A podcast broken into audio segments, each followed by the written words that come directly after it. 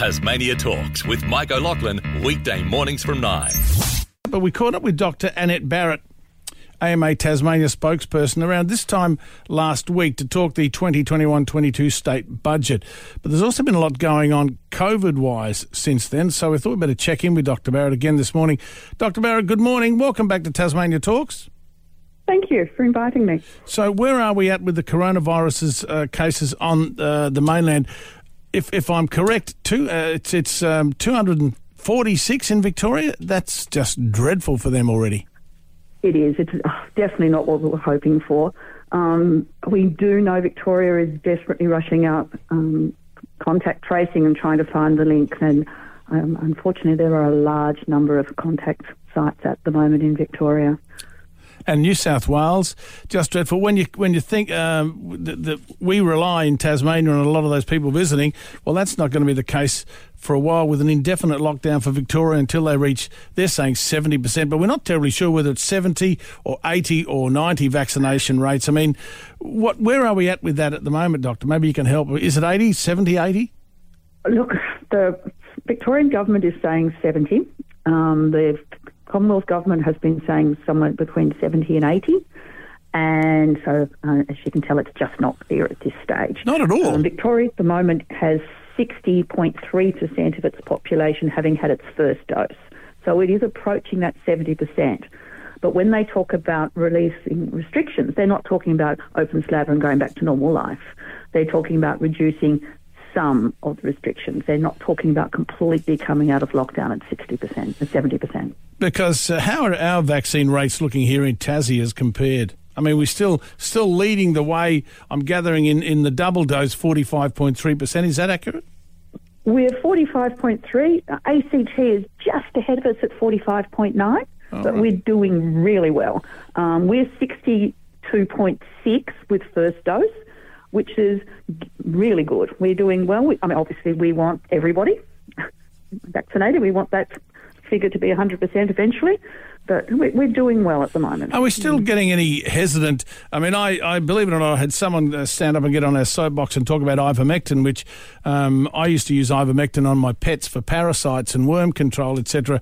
And this guy was uh, quite concerned about it, but he had every right to get up there, and he he believed solidly in ivermectin. So it just goes to say, I mean, there are some people out there believing seeing things on social media, read media, reading a lot of these things, and being quite uh, frightened or necessarily going to the vet. Even the vets were saying that the people are getting more ivermectin. This is hard to believe. Oh, it, it is tragic. Um, people need to be listening to reputable sources, to the government, to the AMA, to their GP. We need to be listening to the people who have done the actual research and not read it on Facebook or social media. Mm. And I know people are scared um, but they need to be trusting. There is no reason for the government or for their doctors to lie to them. We want people to be listening to advice so we can all come out the other side. This is a national crisis, and people need to.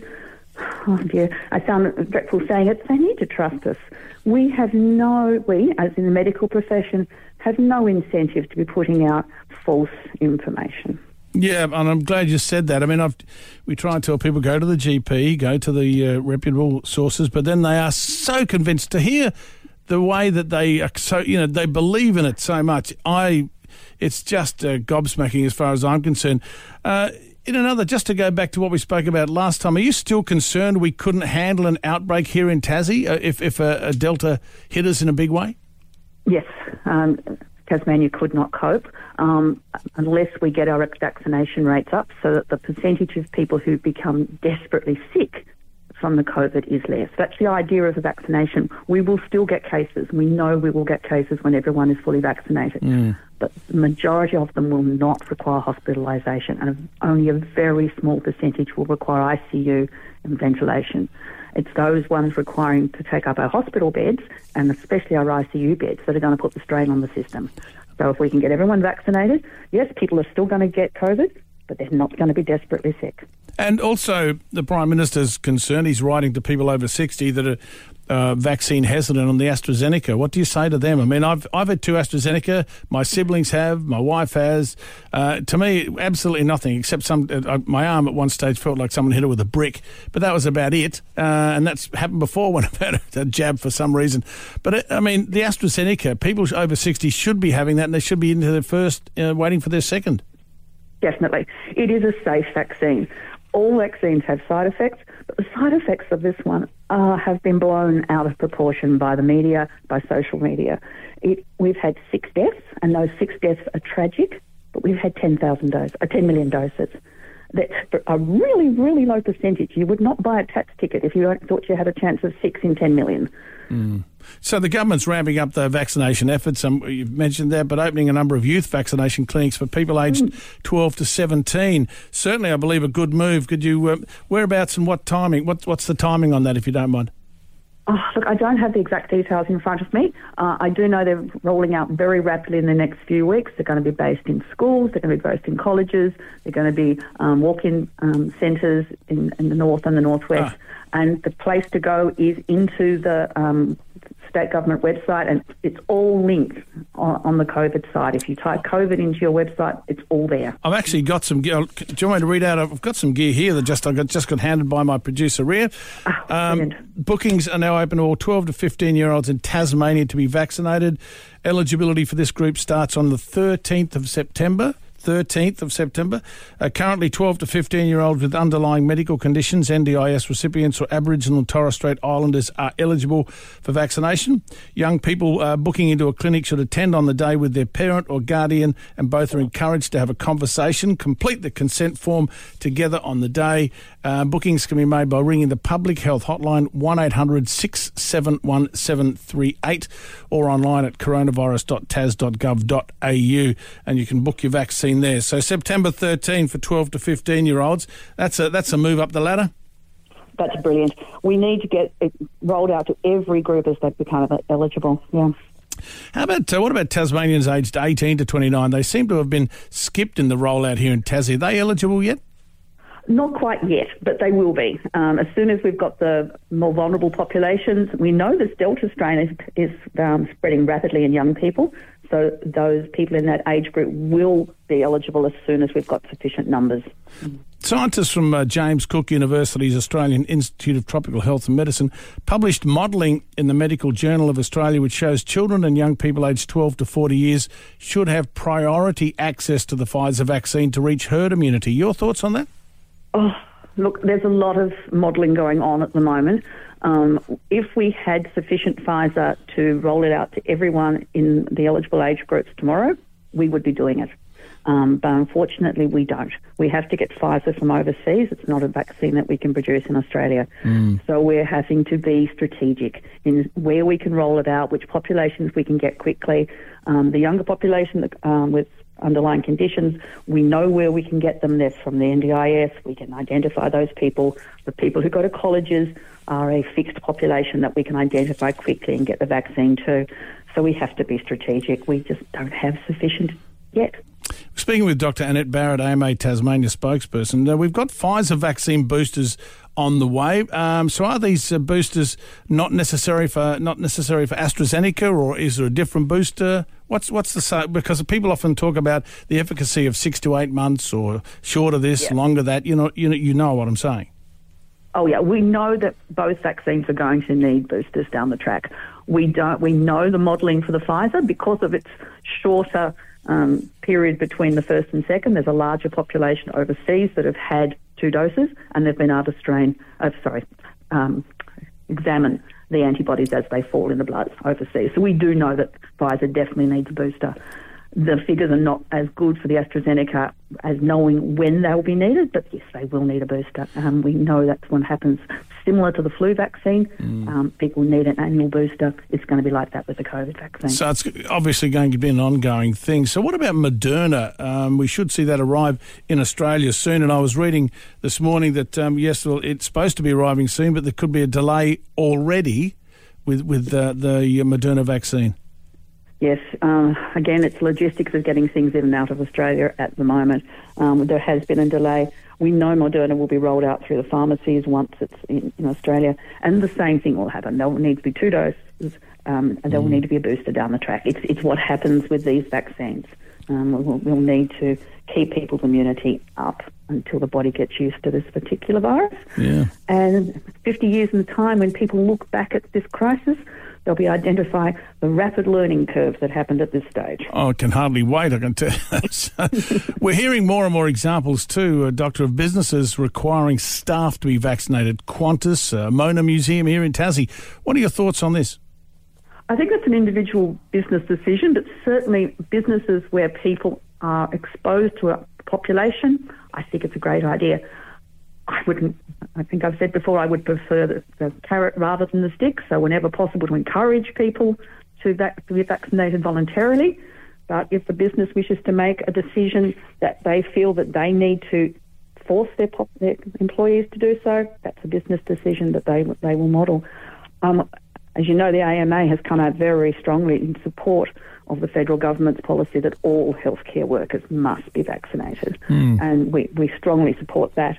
Um, individual businesses, they do what they believe is right for their population. And, Doctor, what about vaccine passports? A very hot topic at the moment. As long as they can be done in such a way as to be unhackable and unfakeable, I think they will be something that we will see in the future. People will have to prove their vaccination status to be able to travel and to be able to enter some premises. Just a matter of time time before they're rolled out, really?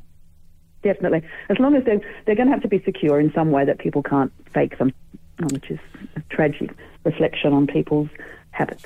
Mm. Uh, what about when uh, when we last we spoke? We were talking about uh, the desperate need for uh, you know surge planning to be put in place. Um, has has anything moved in that area? Because you were talking about how many potential uh, ventilators, ICU bed, beds, etc. in Tasmania. Uh, whether we could cope with an outbreak, and we're suggesting borders you know can be open. People will be coming to Tasmania. Obviously, even if you are vaccinated, there's a chance you could get COVID, but obviously you're not going to die from it, etc. But tell me um, about the surge planning. Is is there something in place yet? You had a concern about that last time we spoke. I know there's ongoing discussions happening within the within the department at very high level. Um, I'm not myself privy to them, but I know our state president is part of those discussions about how things are going to be rolled out, what we can do to protect Tasmania.